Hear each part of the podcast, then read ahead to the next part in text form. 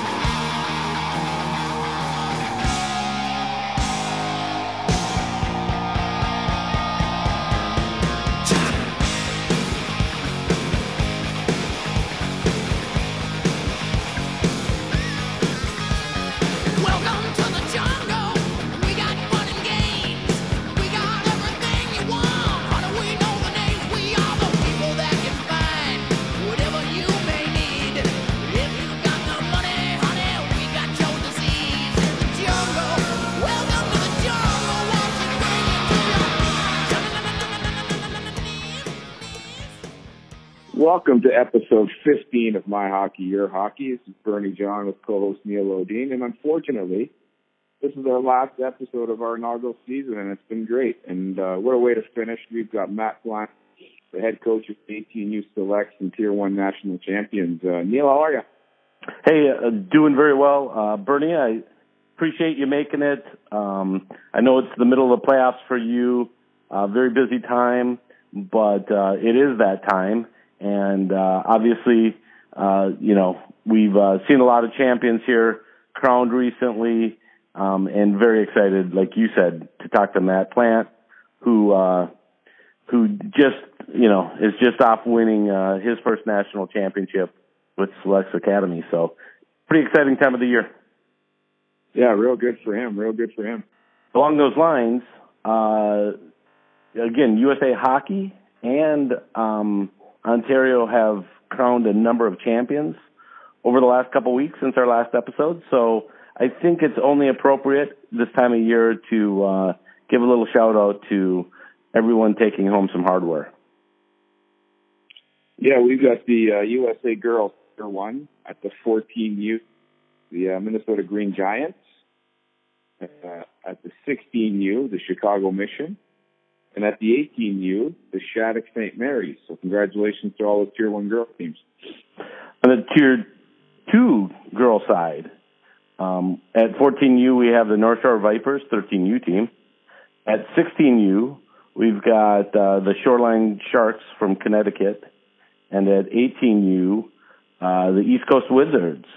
Uh, so again, congratulations to those uh, tier two winners.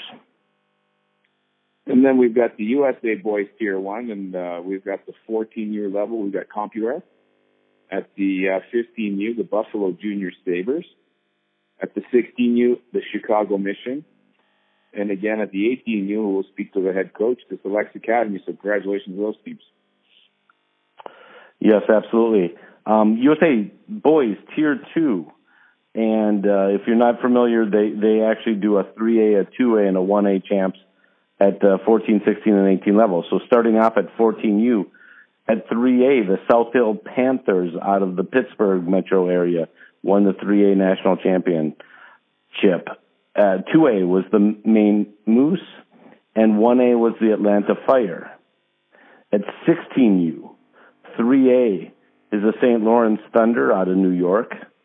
2A, the Atlantic, the Atlanta Phoenix, and 1A is Team South Dakota. At 18U, um, 3A, we have Team Copper Country out of the UP of Michigan. Um, the 2A champ is the Maine Moose, and 1A, the Delaware Ducks. So con- congrats to um, all nine boys Tier 2 champions. And then we had a little bit north of the border here. We've got the Ontario Provincial Girls Double A. The Pee Wee Double A, we've got the Durham West Lightning. At the Bantam Double A, the Burlington Barracudas. At the Midget Double A, the Brampton Canadettes. And at the Intermediate Double A, the Toronto Arrows. So congrats to all those girls teams. And switching over to the boys' side, um, at Atom AAA, we have the Toronto Junior Canadiens. Kiwi AAA, the Sun County Panthers. Bantam AAA, the Don Mills Flyers. Um, at minor midget AAA, the OHL Cup was won by the Toronto Junior Canadiens, and the midget AAA champs were the Toronto Nationals. Uh, just transitioning briefly, the Toronto Nats and uh, midget major AAA team and the Toronto Arrows intermediate AA teams um, will basically uh, have qualified for uh, nationals, uh, Canadian nationals. I believe on the boys' side, it's the TELUS Cup that should take place in the next couple of weeks. Um, on the girls' side, I believe it's the RBC Cup, if I'm not mistaken. Um, again, I think those happen near the end of April, um, where uh, basically uh, I think it's five or six teams from around Canada. Um, the the regional winners end up meeting for national championships. So if um, you get a chance, look up the RBC or, or TELUS Cups and keep an eye out for the Canadian uh, national champions. Well, congrats to all those teams. But uh, now looking at the big boys, a little bit of NHL playoff hockey and uh, thoughts so far, Neil. What do you think? Well, um, a couple thoughts. Um, one, I, I'd say the Winnipeg Jets just absolutely dominated Minnesota. Um, and it, the first two games up in Winnipeg, and then came around and, and Minnesota handed it to them quite well down in Minnesota. So I wanted to say the most impressive team I thought was Winnipeg through the first two games, but they they kind of um, came back to reality. Boston also absolutely dominated early. Las Vegas is up 3-0 they I don't know that they've dominated LA, but I actually think LA was a sleeper team by many people to do really well in the playoffs. And um Vegas is up 3-0 on LA. So those are the three that come to mind, not to mention you could argue um a heck of a lot of goals in the Pittsburgh Flyers series too. Yeah, I think so too. I think uh, you know, looking at Boston, they look pretty dominating. Um although Toronto's one one now, we'll we'll see where that goes. As far as the Winnipeg, Minnesota, I'll give Winnipeg a pass just for the fact that the the, the weather up there held Winnipeg from getting in a day early, which would help, and they had to fly day out. But that that that's a, that's a good point. No, I was just going to say that absolutely had to have some impact. I never heard them use it as an excuse, but yeah, uh, but at the same time, that that whole weather situation uh, did, did not help them, and maybe you know that can get Winnipeg back to to playing dominating hockey. I just they physically dominated Minnesota up in Winnipeg, and sometimes you don't you know sometimes that doesn't carry over, but um, if Winnipeg can get back on that horse, um, I, I just thought their size was was absolutely like I said dominating of Minnesota. So anyway, sorry to interrupt. No, that's fine. And then I, I know the Vegas, LA. I think, you know, a lot of people's talked about LA possibly. When I look at them, I don't like their depth. When I really get down and look, their depth hasn't been as good as what it needs to be. And uh, you know, but I'll say that they haven't looked too bad. It's just Vegas has played the right way, played simpler, played faster. And on Marc Andre Fleury has outdone Jonathan Quick, and uh, I think you can see that too in the Blue Jacket series with Washington or I think Washington easily be up two nothing. And uh, if it isn't for Bobrovsky right now, it's it's probably that way. And then it's funny you look at the Pittsburgh Philadelphia, and it's nowhere near a goaltending battle. They're letting in five who's on there. And, uh, you know, it's funny, but you know when you've got the best player in the world with Crosby, he can uh, he can really dominate. Well, I think some people would still like to debate that, but uh, when you when you talk about total package, I'm still I'm still a believer that that he brings the whole thing. And um you know, they obviously had a, a game where they didn't bring it all, but uh Pittsburgh has looked like they definitely have a chance to to uh try a three-peat. Um I, it, it, it's interesting. I, I'm I'm really struggling with the Washington thing. Are they ever at some point in time going to live up to their potential? Um, and and I'm not sure so sure they haven't outplayed in some ways. Um, the Blue Jackets, but I think you correctly characterized it as uh, Bobrovsky uh, um, basically outplaying the goaltenders from Washington since they did uh, a little bit of a goaltender change there. And um, I don't know what the plan is long term in terms of their goaltenders, but uh, you know, I think Washington can be a great team. They just have not ever seemed to be able to put it together in the playoffs. So I, I, I don't. It's a mystery I still don't understand. Yeah, it just shows you the importance of goaltending with Bobrovsky, and then you know the Capitals have Holtby, who's been their guy for years, and he just had a bad last two months or so, and they put a you know put the other guy in, and all of a sudden he's never really started a playoff and had the burden on his shoulders, and he doesn't fare well as well as he can. And then you look at uh, even on the New Jersey side, they lose two, and you know Kinkaid's not the guy. Uh, he's the same way, just new, and they've got Cory Schneider waiting in the background who hasn't won in the new year, and he goes in and they finally get a win. So you know you got to have goaltending. It's got to come at the right time, and you have to have little luck at times, but you have to make sure you're you're doing things the right way, and uh, and that's why you see teams like Vegas up to up three nothing. They play the right way, and you look at even San Jose; they're up as well, and, and they're playing the right way and doing the right thing. Yeah, actually, uh, it's probably a a disservice to San Jose not to mention um I they they absolutely dominated in game 3 and uh I Anaheim's a little mystery to me too. I thought Anaheim might actually have the in, from my perspective, I thought I would have picked them to win that series. I, I think um gets some of the experience of you know of, of and I know they're missing Cam. I think Cam Fowler Fowler's out if I'm not mistaken, but I thought their experience might come through, and I thought San Jose might be a little bit too young. Um, and I guess I just completely missed that.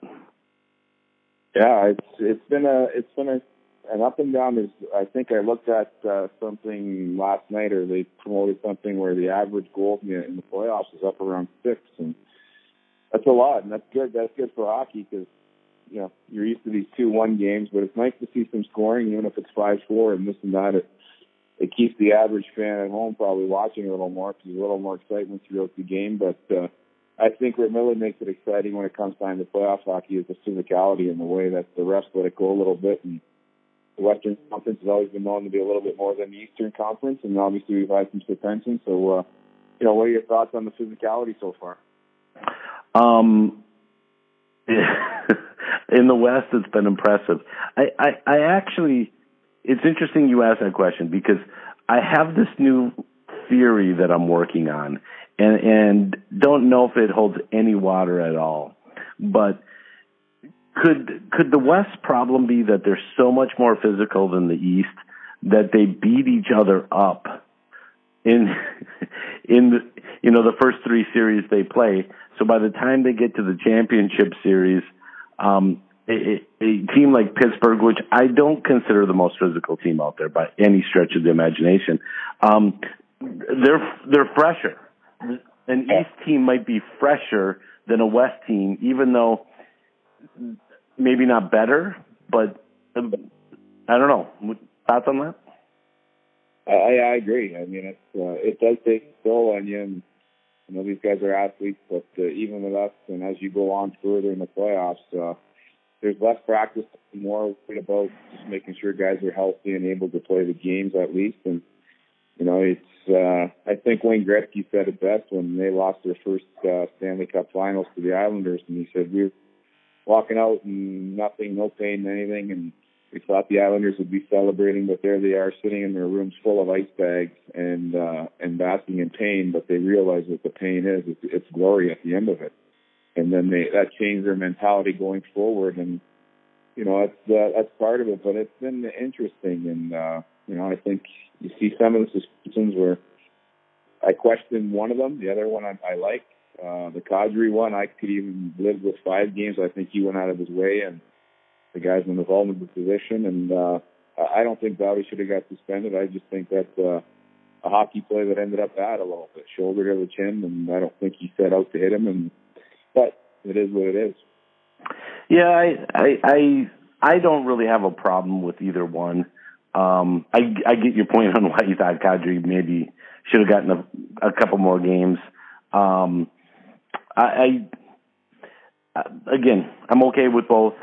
Um, generally speaking, I think you commented earlier about um, the refs letting some of the physicality go. Um, there definitely have been a few fisticuffs, um, and uh, I guess I'm pretty supportive of the way the refs have called it so far in terms of allowing the physicality, um, the suspensions. Um, I think the league, I think the league got it fairly, you know, did a fairly good job.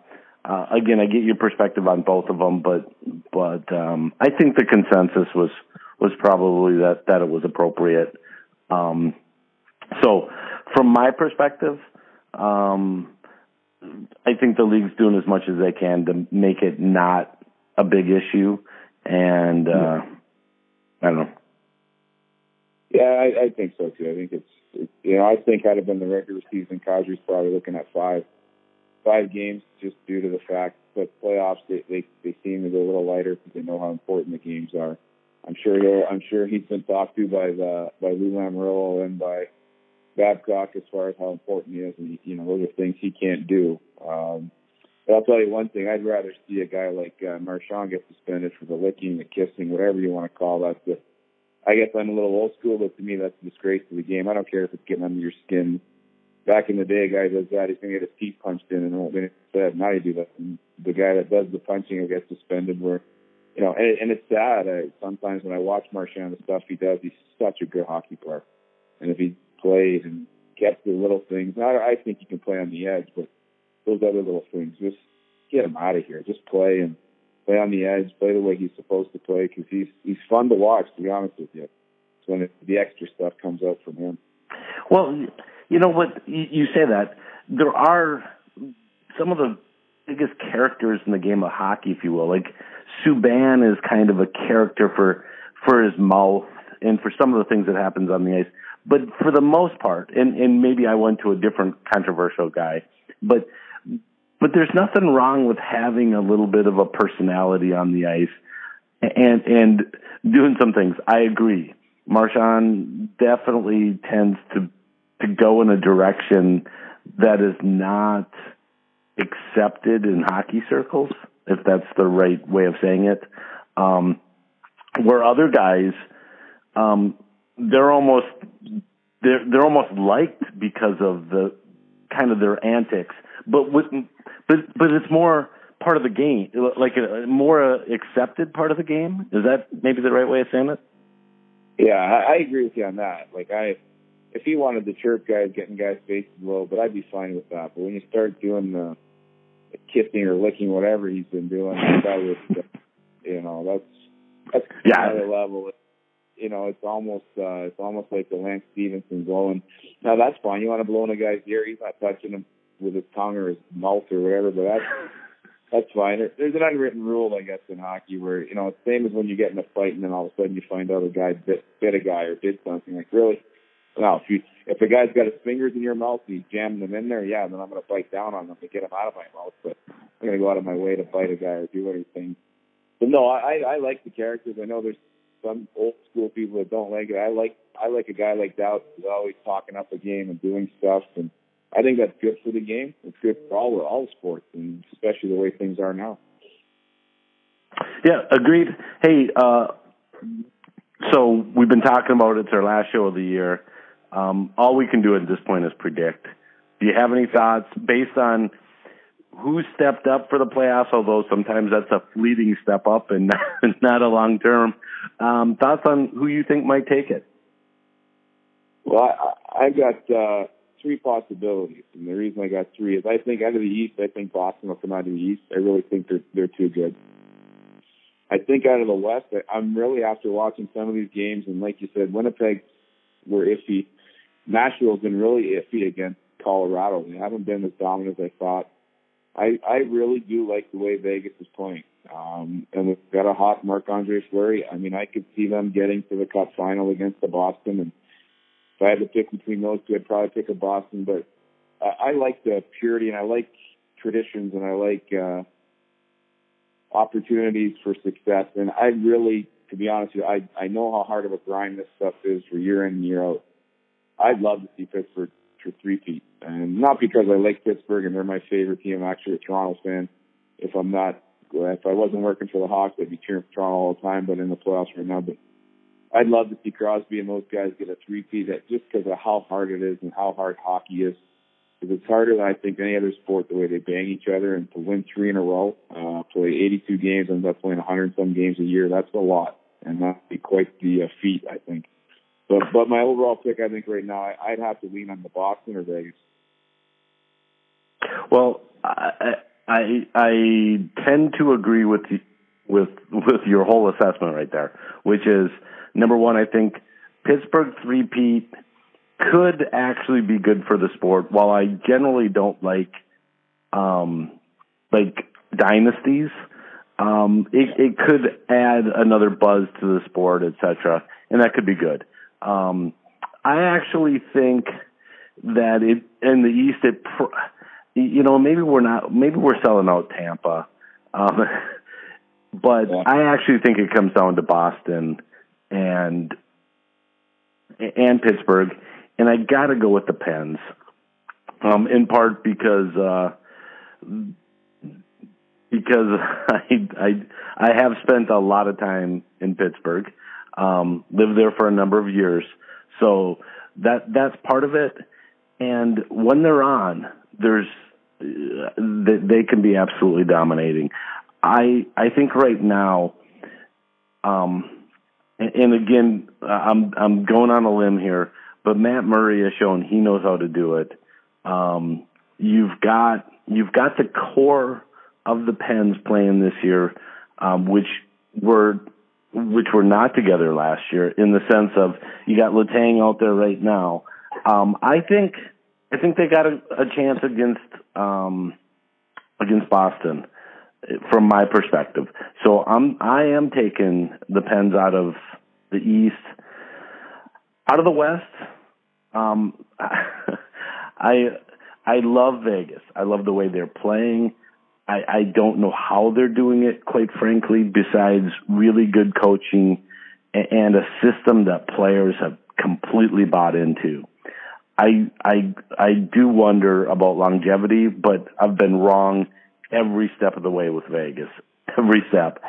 And I'm going to go on a limb, and maybe it's because when I was a kid, the closest NHL rink to my house was Winnipeg.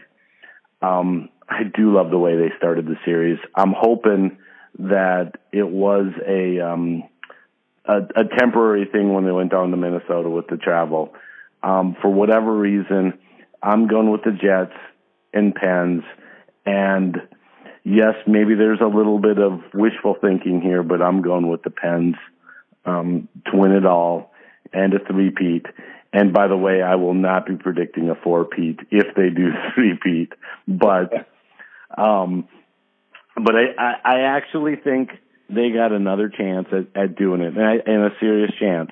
Um, we'll see, but uh, that's me going on a limb. Yes, support doing a little homer job there, but uh, uh, in in in both cases, um, like I said, I grew up pretty close to Winnipeg, and um, and spent some time in Pittsburgh. So I guess I'm I'm a homer on my predictions, and uh, going with the Pens in the end. So Yeah. Me, I think it'd be nice to see Pittsburgh and Vegas just to see if we take on the boys again. It'd be a quite the interesting Stanley Cup final if it, if it ever got to that.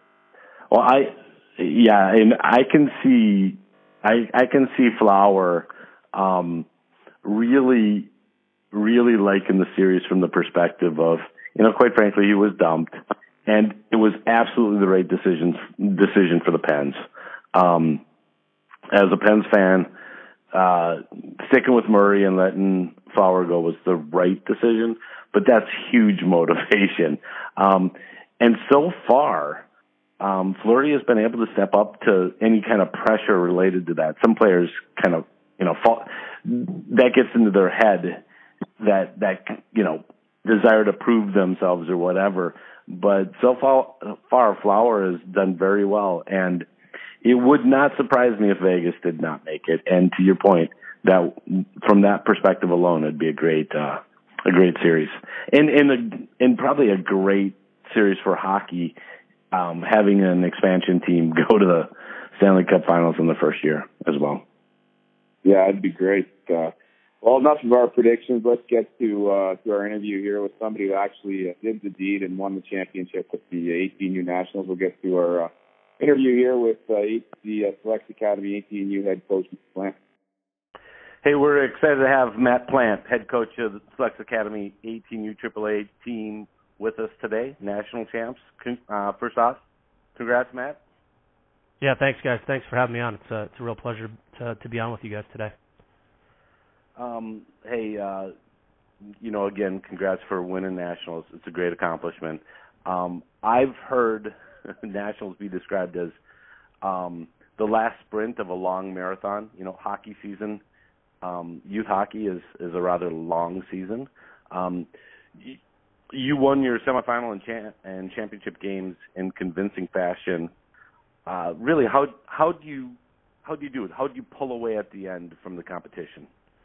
Well, I I, I think that the the whole season we want to have the same approach, you know, so that when you get to hopefully the national stage, you know, nothing's different. We try to, you know, we as a as a coaching staff, we tried to instill the approach in our players that you know this isn't any different. Uh, th- this game is no different. You know what we talked about is I think we had won 43 games going into the to the tournament. You know, it's no different than the 43 games we've already won. I mean, it's you know it's the same. You know we play the same way you know, guys um, play to your strengths. We play to our strengths as a team. Nothing really changes. So I mean, we really tried to have the same approach every single game throughout the entire season, so that it wasn't, you know, we just kind of got into that rhythm and that routine. Um, you know, so we didn't. Our approach going into the national tournament wasn't wasn't any different than any other game, you know, in the regular season prior to that. Um, you know, as far as the semifinals and the and the and the finals you know, like the, the championship game was a lot closer than the score indicated. Um, you know, I thought in the semifinal game, you know, we beat a, a good Eastern Mass team seven to two. Thought we got off to a quick start. You know, we got two quick goals. Uh, we had a lot of good chances. We could have uh, we could have had more than that, but so then we're two nothing going into the second, and then in the first four and a half minutes of the second period, we scored three goals, and that was where I felt like we kind of had them a little bit. Um, I think we had them down a little bit, and we and we wanted to to, to attack it. You know, we wanted to jump on them and, and really try to extend on that while we had the momentum. And I thought we did a terrific job in doing that uh, in the second period and getting those three three goals to extend a two nothing lead to a five nothing lead in the first four and a half minutes of the second. Um, and then we, you know, we had we had so uh, we had we had a lot of good chances to even build on that. Um, goalie made some saves. We missed on a couple of opportunities. Um, you know, and then in the third period, you know, I was really impressed with Eastern Mass and their pushback. They scored a goal to get it to 5-1, 49 seconds into the third period, uh, and then they made a push. I mean, they had us. They were coming in the third period. You know, they get another one back. Now it's five to two. Um, so you know, the game in the in the third was a lot closer than the score would indicate in terms of how the momentum had shifted in Eastern Mass's favor. I thought we had a couple of big penalty kills after they made it five two we had a couple of big penalty kills to kind of spell their momentum, uh, and then we found ourselves later in the third. They pulled their goalie.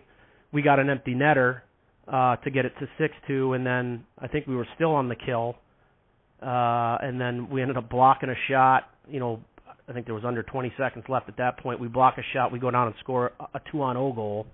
Um, you know, with 10 seconds to go in the game or whatever it was to to get it to seven to two, but you know, I, I I thought overall that game we were we were pretty dominant. Um, you know, I I was really impressed with Eastern Mass's pushback in the third period. I thought if they had played three periods the way they played the third, it would have been a tighter hockey game. But you know, fortunately for us, you know, we were able to capitalize early, you know, in the first two periods and, and give ourselves a five goal lead going into the third uh, to, to end up finishing them off at seven to two. And then in the championship game, you know, that was really a back and forth hockey game for the first probably 15 minutes or so of the of the first period, uh, and then I thought we did a really good job of getting some momentum late in the first period of that game. We get a goal late. We got a goal with about just over a minute to play on a nice.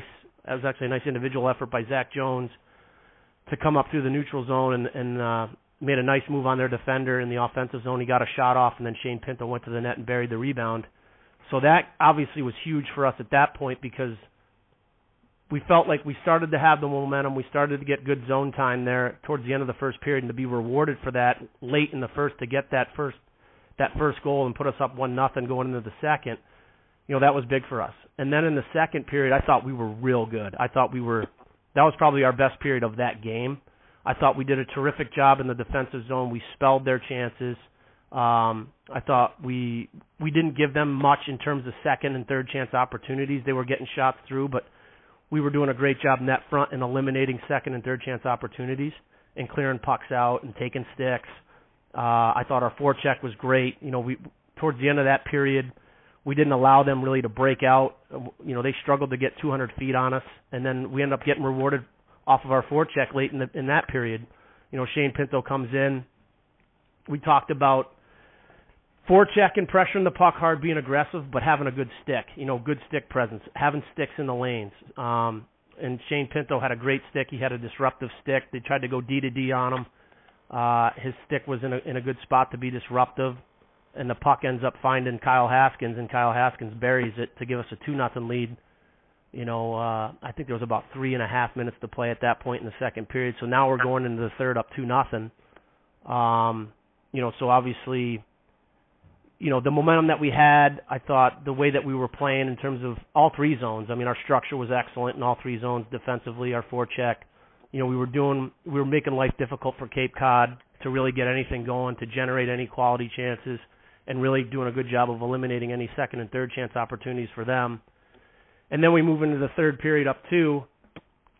You know, and we talked about you know, just playing the game, don't play the clock. Play the game Obviously, we knew we were 20 minutes away from a national championship at that point, but you know, we just talked about just play our game, keep doing the things that have got us to this point, to, to why we're where we are right now, and don't worry about the clock. And um, you know, we obviously knew Cape Cod's a hell of a team, and we knew they were gonna they were gonna push back, and they did. You know, they get that power play goal um, early on in the third to get it to two to one. Um, you know, and our penalty kill was terrific all week. I think that was the only power play goal we gave up on our penalty kill. I don't know exactly what the numbers were, but you know, we killed off.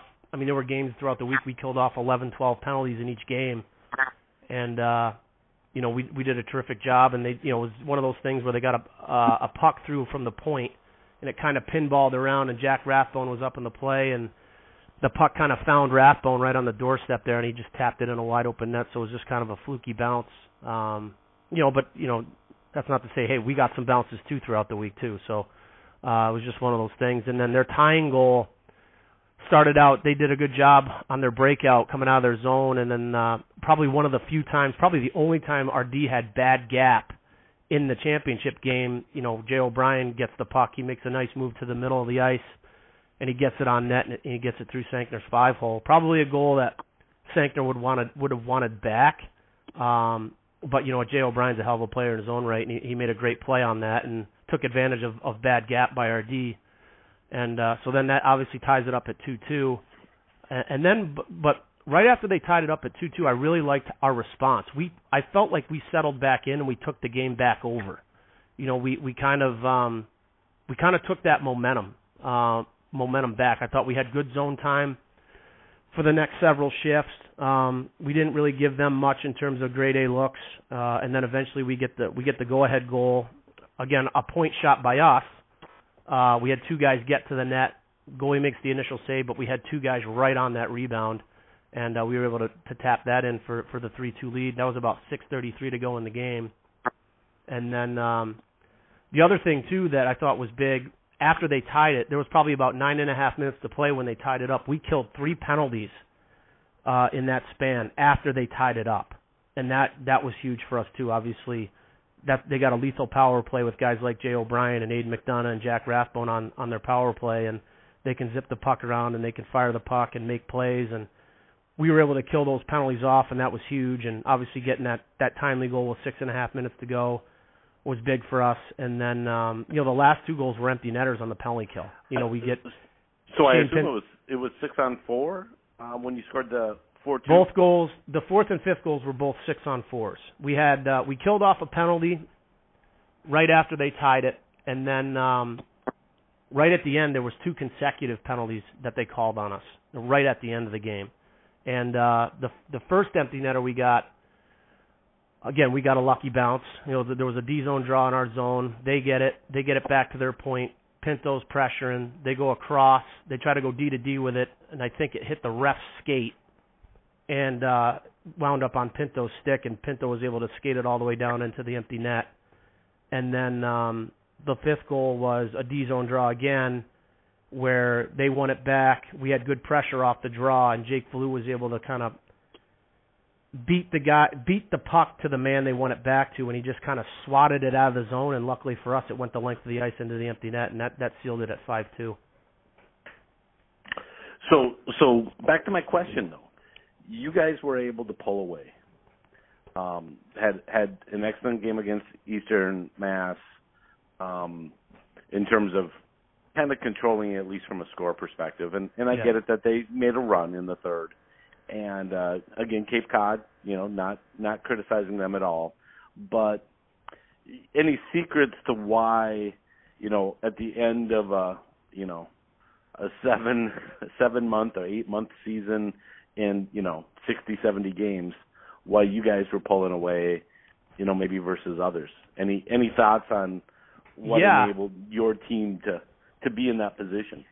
I think honestly, it's the preparation throughout the entire eight months of the season. I think it's everything that we do in our program. I mean, we're on the ice six days a week, you know, every week for eight months. Um, we have a, a terrific strength and conditioning coach, Ben Prentice, who trains a lot of NHL guys, and and he trains our three teams uh, throughout the entire season, Mondays and Wednesdays, and then we do, you know, we do skills every Wednesday.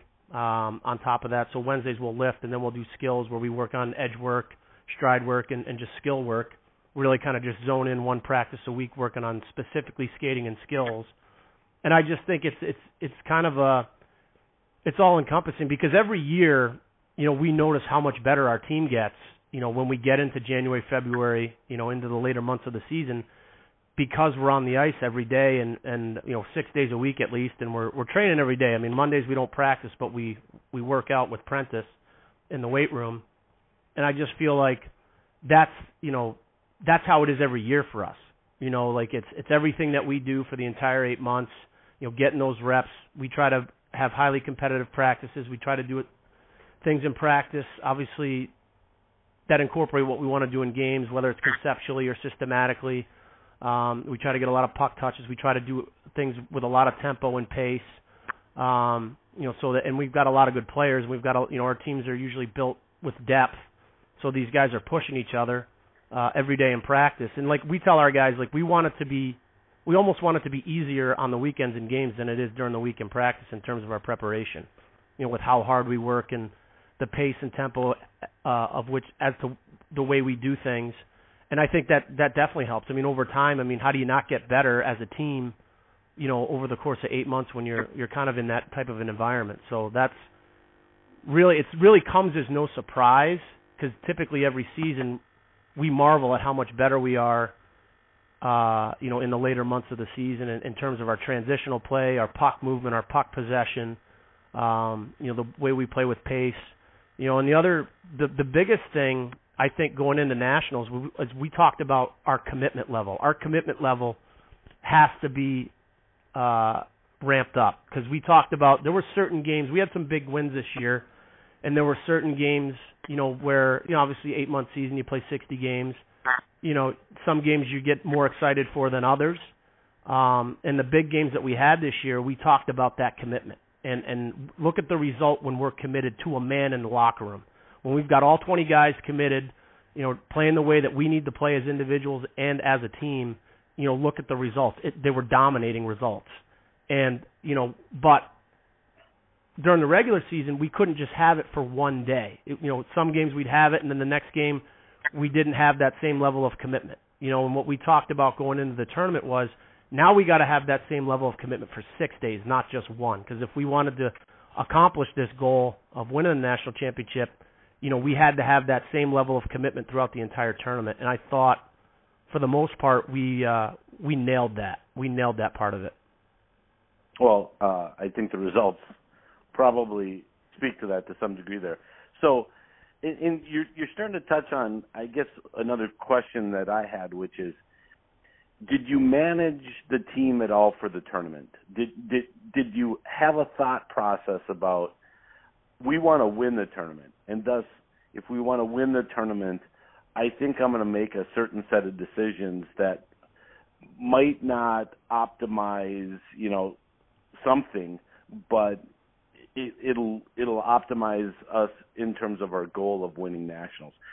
Are there any decisions like that that that you made along the way, or am I overcomplicating it? Not really. I mean, like I said, back to my earlier point. I mean, our approach we wanted to approach every game the same way. Um, you know, I think, um,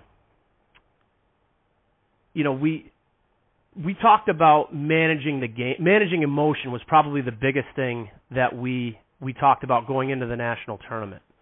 Uh, that was really the only thing that I would say we put a little bit more of an emphasis on.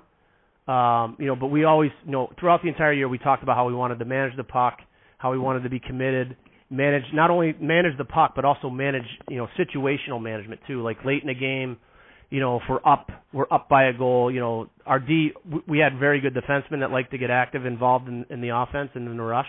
But in those situations, it's like, you know what, you don't need to be up in the play. You know, we're, we're three minutes left. Let's make good decisions um, you know, so that we don't put ourselves in, uh, you know, in a, in a in a vulnerable position. Um, so I mean, really nothing different in that regard going into the national tournament, other than, you know, just managing our emotion. You know, the emphasis going into the national tournament was, we want to win the next shift. Focus on winning your next shift. You know, it doesn't matter what happened in the previous shift. If it was a good one, if it was a bad one, you know, you got to focus on winning your next shift. Win all the little battles. So ultimately, if we can win the majority of the little battles, we can end up winning the war. And that was kind of the emphasis, um, you know, that we put on going into the national tournament, and kind of going back to certain games throughout the year where we did that, you know, and and reminding these guys, hey, look at the result, you know, when we did those things against very good hockey teams. You know, we were dominant in those situations. You know, so really it wasn't anything different. It was just you know, you make a choice as a player. You make a choice. How focused, how prepared are you going to be mentally going into this game? That's a choice. You know, making a choice in the game, stopping on a puck, pressuring hard, you know, not peeling off, uh, you know, having good stick presence, making good decisions, you know, putting pucks in the good areas, not hanging on to it too long, and allowing their forecheck to to contain us. You know, so you know, really just talking about making that choice. It wasn't anything different throughout the year, but I think the guys – probably had a little bit of a heightened sense of urgency with that because it was the national tournament. And I think there, you know, that's probably why we were committed like we were because it was because it was for that stage, that national tournament, and but also knowing having looking back on those examples, having the confidence that yeah, we can do this. We just gotta we just gotta do it. You know what I mean? We we've got to make that choice, and and we can do this. Hey, uh, Dan Burney here, and congrats on uh, on winning nationals. But uh, you guys started out obviously with a tough three-two shootout loss to Dallas. Yeah. And I that possibly maybe motivate the guys, or is there a mindset that takes on with the team after you know it's a tough loss and you have to go forward? Do you do, they do anything to the team? Honestly, Bernie, I think like our goal. We talked about it last year. So I had the 16s a year ago. A lot of, I had 16 or 17 of these 2000s on our U18 team this year that played for me on their 16 team last year, and we lost a tough game to Compuware last year. We were up five three uh, to Compuware, and they ended up coming back and they beat us six five, and they advanced because last year there was no quarterfinal. There was just you win the bracket, you move on to the semis, and then you play in the championship. And so we ended up going two and one at the 16 level with this group, with the majority of this group last year. And the way we lost that game um, you know, was was poor decisions, poor management. You know, we gave up a couple of shorthanded goals in that game, which we would have loved to have back. Um, but we felt that was a game we should have won. We didn't. Compuware is a good team. We opened the door for them, and and and then Compuware ends on ends up going on to win the national championship at the 16U level last year. So what we talked about after last season with the majority of these guys, and we had a couple of nice new pieces come in to complement the core group that was moving up to the 18s from a year ago our goal was to win the national ta- championship this year. We felt we had the the, the guys in the room uh, to do it. And and uh, so we felt, you know, that was always a goal of ours was to, to put ourselves in a position to get to the national tournament to give ourselves a chance to win.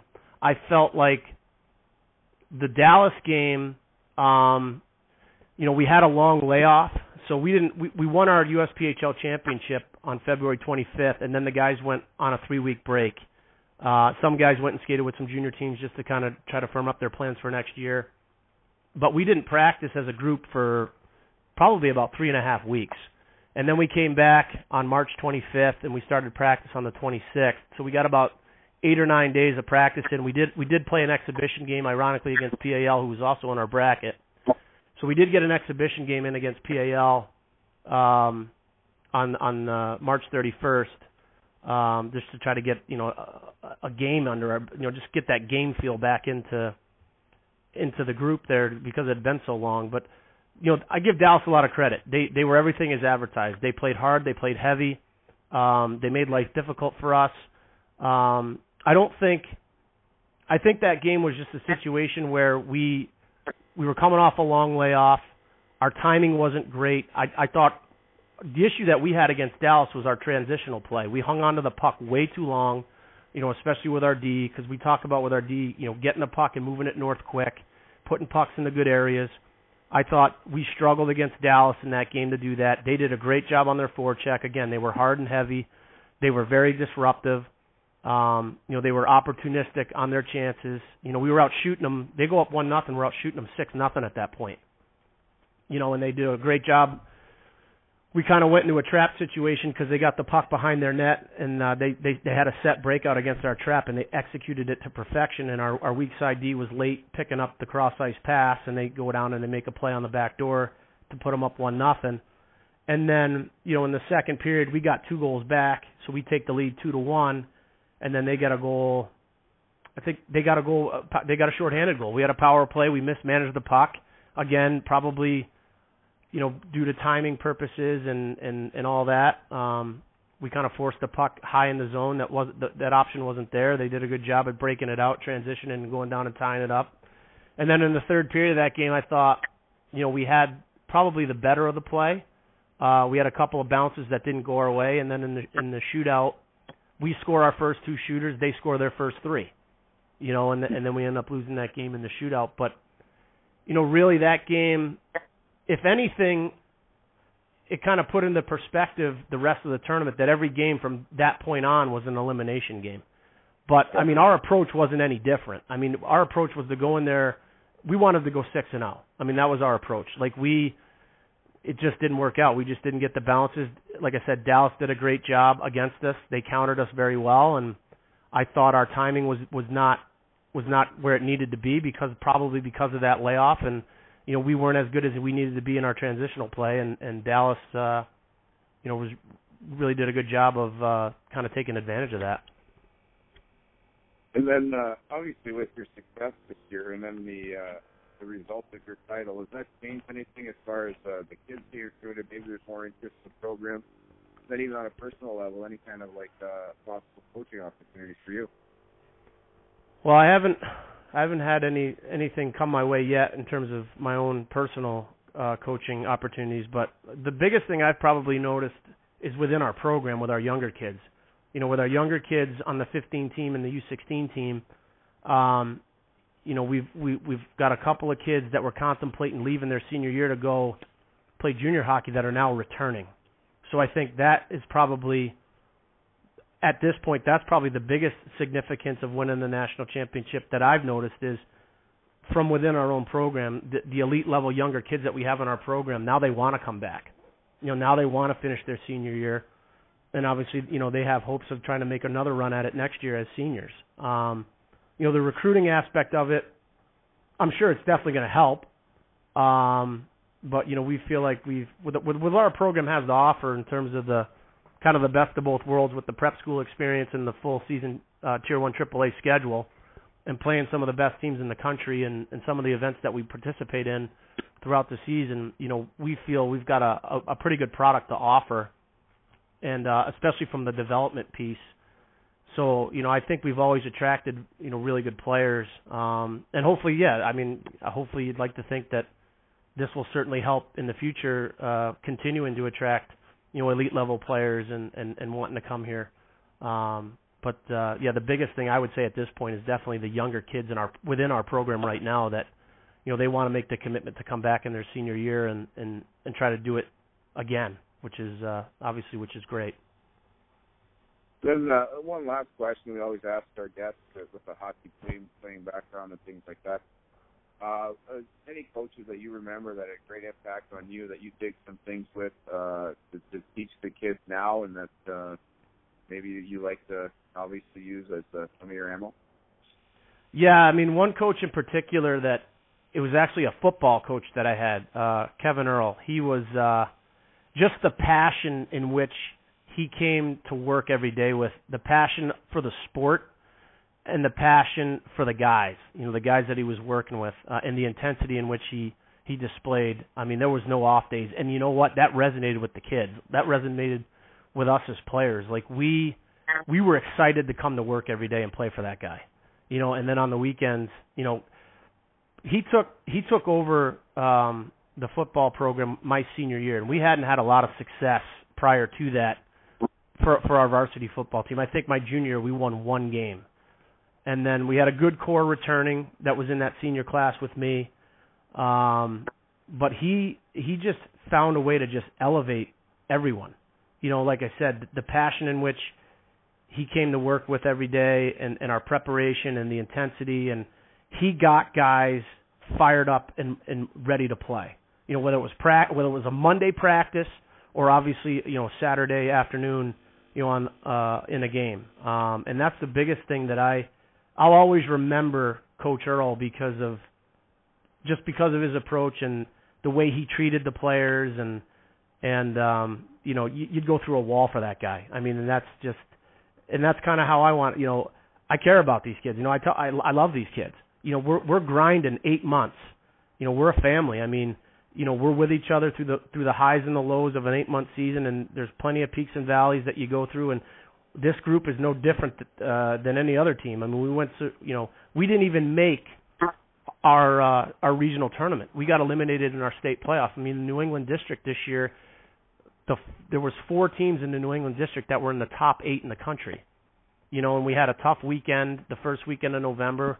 We don't even make the regional tournament.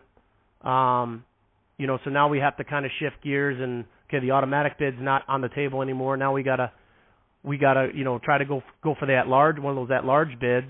Uh, um, and then we had a a period in January where we we had our struggles. I thought we were distracted coming back from the Christmas break. I thought we were distracted as a team. I thought we had a nice little roll going into the break. After losing in the state playoff, I think we won. I think we were like seven, seven or eight, zero and one going into the Christmas break. So we kind of got that momentum back, and then I thought after the Christmas break, we came back a little bit distracted, whether guys were kind of worried about what they're going to be doing for next year and and uh you know, we kind of went through some bumps in the road in January, several of them actually. I thought we underachieved uh in certain games in that month and then but we responded, you know, towards the end of the month. We kind of reeled it back in and and we went on a run there uh we won 10 games straight. After we lost to Buffalo 2 to 1, the end of January, we bounced back the next day, beat them seven to one, and then from that point on, we were ten and zero going into the national tournament. I think we outscored our opponents something like seventy to nine.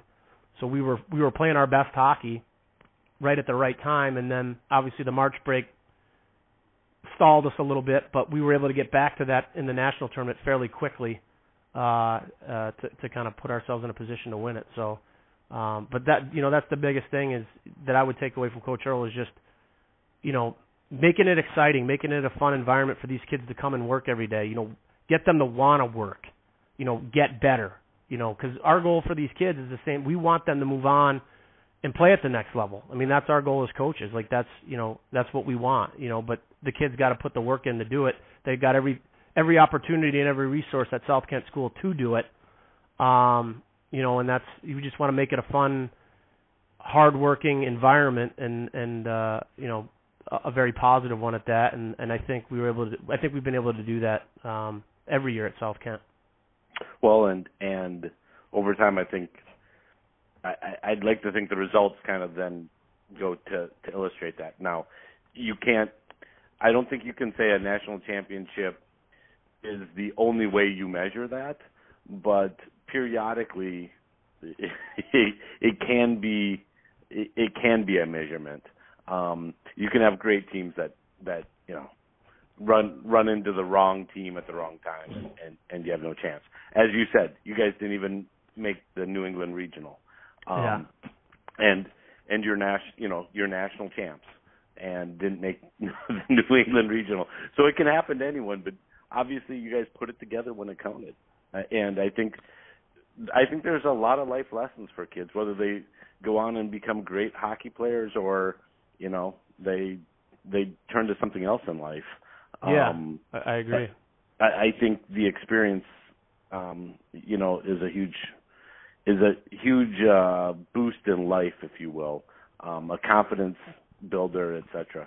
So, Matt, hey, um, appreciate the time today. Uh, it was good talking to you, and it, it seemed very appropriate given, um, again, the fact that you guys uh, came out national champs for 2018. Yeah, no, thank you. And um, you know, like you said, the life lesson. Like we told our guys after the tournament, when you're com- when you want something bad enough and you're committed to it, you know, you can accomplish anything. And that's that's in that's in hockey, that's in life, and that's I think hopefully these guys kind of it. You know, obviously it's great to win it, but you know, to take that away for because hockey's going to end at some point. So for hopefully these kids to take that away from this experience, you know, you know, you can do anything. You know, if you're committed to it and you want it bad enough, you know, you can accomplish anything you want to accomplish. So, you know, for sure. So, And sports a great way to to really help that hit home for kids. yeah, Um, yeah, that, it's part of that whole um, maturation process for them. Um, probably unlike anything else that that our young kids can be involved in today is is that whole process of playing elite level sports and the commitment, um, the learning how to accept defeat and and how to how to win gracefully. Um, Right, right, right. and stuff and like respond and and respond in adverse situations for sure. One hundred percent. So, Matt, again, um, we appreciate the uh, time today. Um, great talking to you. Best of luck to both you personally and your kids after the national championship. Thanks so Yeah, much, thanks. guys. I really appreciate the time and and thanks again. Again, I want to thank Matt Plante and congratulate him on his national championship, along with all the other winners that we've mentioned earlier. But uh, great interview from Matt and what it takes to get there, and uh, all struggles and all the things they go through throughout a season. These young youth teams, uh, compared to some of the pro teams and the vigorousness they have to do. So uh, great to hear from him. But uh, we've actually got a question from MYHockey mailbag, and it comes from Daryl from Connecticut. He asks if you can make one change to the USA Hockey National Championships, what would it be and what? Neil? You know, that's a that's a dangerous question. Um, I'm not sure that I, I I should jump in on this, um, but I will. Um, it was asked. Kind of feel that obligation. My one change, if if I had to pick one, I'd like to see them restructure the Tier Two boys um, national championships.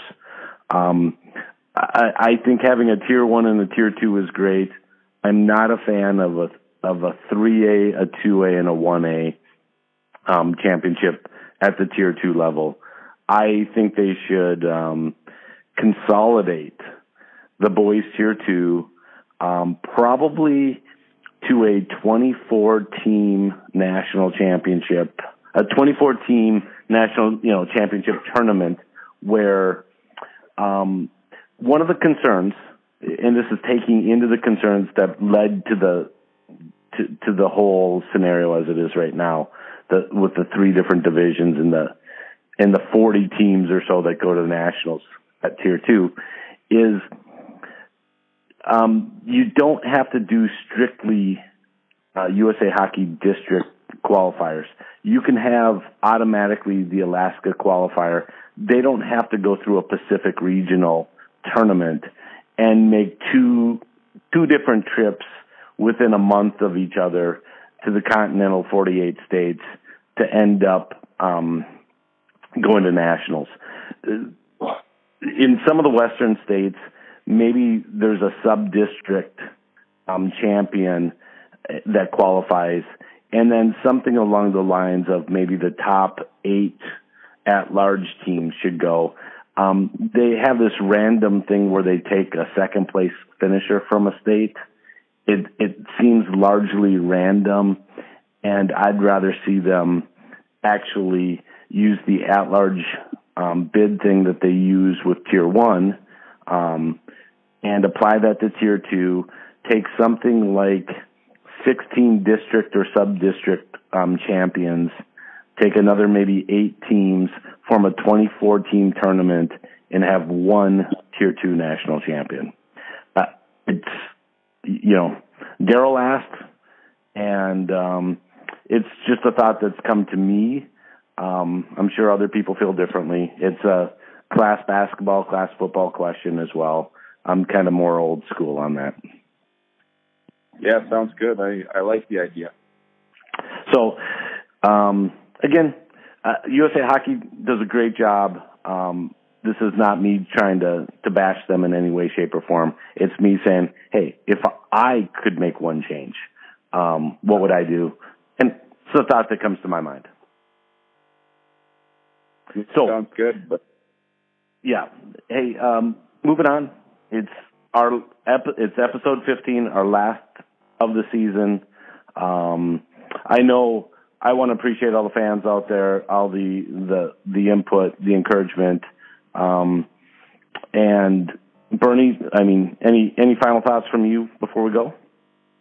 no, just a just a huge thanks, and look forward to, to many more. And uh, and hopefully everybody has a nice, safe summer and ready for the season next year. Yep. Um, I, I want to uh, echo that, which is uh, uh, enjoy the summer. Um, it- you know, the off season in hockey isn't as long as it is in some sports. Um, I definitely encourage you to get out and you know throw a lacrosse ball or a baseball or kick a soccer ball or do whatever it takes. Um, enjoy the off season, and uh, we hope to see you back in the fall.